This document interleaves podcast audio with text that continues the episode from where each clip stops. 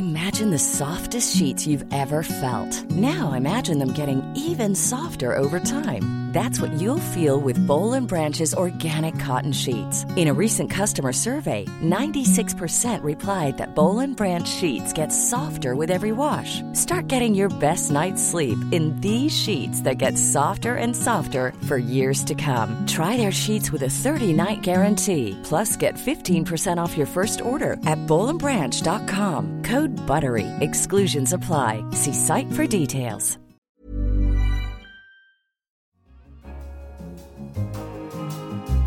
In London, this is The Economist. You're listening to Tasting Menu, the best of the serious and the curious from across this week's coverage. I'm Lane Greene, The Economist's language columnist, and coming up, the World Wide Web has turned 30. What does its future hold? The comedian Ricky Gervais on why no subject should be off limits to humor, and how sharing food could help international diplomacy. But we begin with our cover story. Britain's political crisis has reached new depths. Last week, Parliament decisively rejected Prime Minister Theresa May's proposed deal for a second time. Both main parties are splintering. A delay to Brexit looks likely. Our cover leader argued that this chaos is a chance to come up with something better. The immediate consequence of the rebellion in Westminster is that Brexit must be delayed. As we went to press, Parliament was to vote for an extension of the March 29th deadline. For its own sake, the EU should agree. A no deal Brexit would hurt Britain grievously, but it would also hurt the EU and Ireland as grievously as Britain. If Britain gets an extension, the question will be how best to use it. An increasingly popular answer is get rid of Mrs May. The Prime Minister's deal has flopped and her authority is shot. A growing number of Tories believe that a new leader with a new mandate could break the logjam. Yet there is a high risk that Conservative Party members would install a replacement who takes the country towards an ultra hard Brexit. What's more, replacing Mrs May would do little to solve the riddle of how to put together a deal. A general election wouldn't solve things either. The country is as divided as the parties. Britain could go through its fourth poll in as many years, only to end up where it started. Tory MPs might fall into line if they had been elected on a manifesto promising to enact the deal. But would the Conservatives really go into an election based on Mrs May's scheme, which has twice been given a drubbing by MPs and was described this week even by one supportive Tory MP as the best turd that we have? Our cover leader argued that there are two vital steps to breaking the impasse. The first is to consult Parliament in a series of indicative votes that will reveal what form of Brexit can command a majority. The second is to call a referendum to make that choice legitimate. Today, every faction sticks to its red lines, claiming to be speaking for the people. Only this combination can put those arguments to rest. It is for the public to decide whether they are in favour of the new relationship with the EU, or whether, on reflection, they would rather stick with the one they already have. But what form of Brexit might unite the factions across parties? For an in depth discussion of the options left on the table, pick up a copy of this week's Economist. It's available on all good newsstands, or you can go to economist.com slash radio offer to get your first 12 issues for $12 or 12 pounds. The World Wide Web turned 30 last week. This system of storing, linking, and sharing information opened up the internet to everyone, not just scientists. In a special episode, our Babbage podcast went back to the web's origins and then ventured into its future. Peter Schwartz is a futurist employed by huge corporations, governments, and even Hollywood to predict the shape of things to come. He told us what he thinks the web of the future will be like. A lot of the way we access it will be through voice. That is, will interact with information through voice, which is the most natural human interface.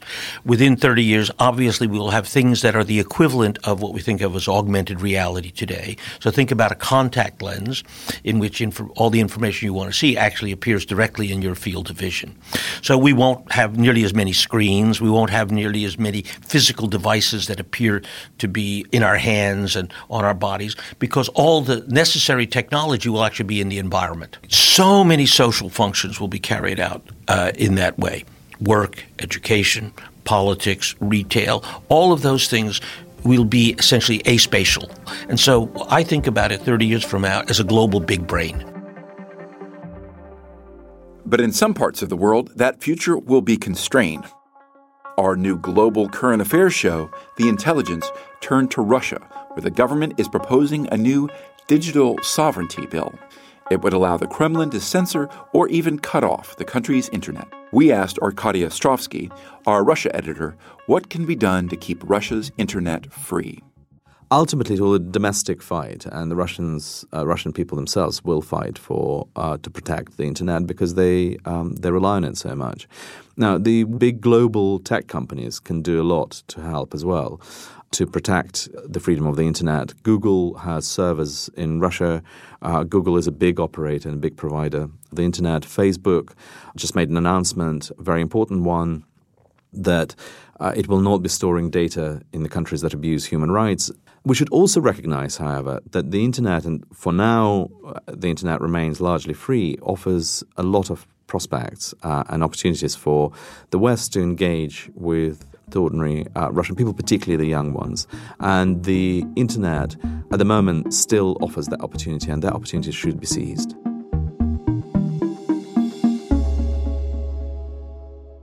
Freedom of speech is a human right, but where are its limits? Our latest guest on The Economist Asks was the award winning comedian Ricky Gervais. He doesn't shy away from tackling taboos. His latest series, After Life, finds the funny side of addiction, illness, death, and grief. He explained why he thinks no subject should be off limits to comedy. I can justify any joke I've ever made and I can tell them what the target is as opposed to what just the subject is. If everyone in the world thought the joke was offensive or didn't get it, then there's something wrong with the joke. But that's just not true. It shows the subjective nature of jokes and morality. So, what I meant was just because you're offended, it doesn't mean you're right. Some people are offended by equality. What are we to do about that? Well, we're to ignore them. but comedy that challenges social norms can be seen as a threat. In this week's paper, one of our correspondents reported from northeastern China. He'd been enjoying a traditional form of comedy notorious for being both fiendishly difficult to master and dangerously raunchy. Errenzhuan requires arduous training it involves duets, typically between a man and a woman, that are often delivered in seven or ten character rhyming lines. A common routine is called the 18 touches. One variant of this involves a female performer cracking lewd jokes while stroking the genitals of her male counterpart with his trousers on. In 2004, Zhao Ben-shan, the godfather of Errenzhuan and China's first billionaire comedian, said Errenzhuan without smut was not Errenzhuan at all. Unfortunately, President Xi Jinping is no fan of lewd humor and has been trying to clean up the nation's tastes. In 2014, in a speech on the role of the arts, Mr. Xi said some artists were spewing out cultural garbage. He demanded that creative work serve the Communist Party and not provoke the ecstasy of the senses. It may be no coincidence that Mr. Zhao has not appeared on national television's Chinese New Year gala since Mr. Xi assumed power in 2012. Television stations only invite the cleanest Errenzhuan performers. A Changchun resident says this trend may explain why attendance at Errenzhuan theatres is falling.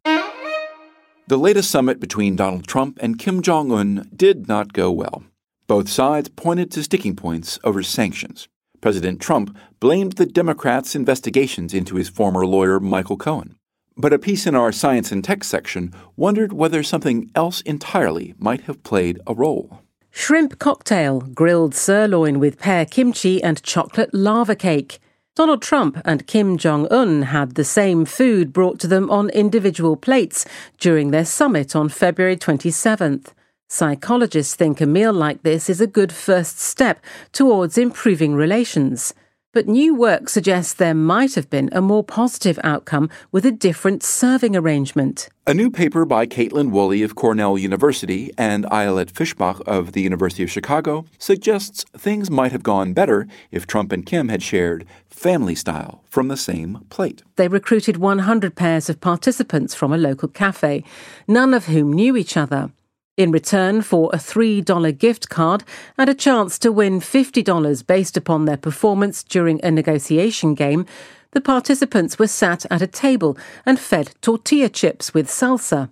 Half the pairs were given their own basket of 20 grams of chips and a bowl of 25 grams of salsa, and half were given 40 grams of chips and 50 grams of salsa to share. The success of their cooperation was measured by how many rounds it took to reach an agreement those who shared food resolved the strike significantly faster in 8.7 rounds than those who did not, 13.2 rounds. Mr. Trump and Mr. Kim might balk at having to take turns serving themselves from platters in the centre of a table, but these results suggest that such an arrangement really could help world diplomacy. And finally, America has taken care to portray itself as an anti imperial power founded on freedom. But a new book, reviewed in this week's issue, tells a different story Daniel Immerwahr's How to Hide an Empire. His focus is on the wider lands that have come under its control, the greater United States. At various times, this has included the Philippines, a colony from 1899 to 1946, and Puerto Rico, now a Commonwealth, as well as American Samoa, Guam, the U.S. Virgin Islands, Northern Marianas, and myriad other territories around the world. Today, technology has replaced territory as America's tool of choice for projecting power. But holding territory is not yet wholly irrelevant. The superpower has roughly 800 overseas bases, compared with some 30 held by others in total. In Mr. Immerwahr's vivid formulation, its empire is now a pointillist one. The United States did not abandon empire, but reshuffled its imperial portfolio, divesting itself of large colonies and investing in military bases, tiny specks of semi sovereignty strewn around the globe. And America's territorial empire casts a long shadow. Deadly impacts of empire, according to Mr. Immerwahr, range from terrorism in retaliation against the presence of American bases to inadequate responses to disasters in places with second class citizenship, such as the feeble reaction to the carnage wreaked by Hurricane Maria in Puerto Rico in 2017. We suggest his analysis might shed light on the rise of a rival empire, famous for learning from American experience. Some observers will look at the Belt and Road Initiative and the occupation of islands in the South China Sea and detect pointillism with Chinese characteristics. That's the end of this week's tasting menu. But remember, you can read or listen to all of these stories and more in full at economist.com or from Economist Radio on your podcast app. And while you're with us, please take a moment to rate us on Apple Podcasts. I'm Lane Greene, and in London, this is The Economist.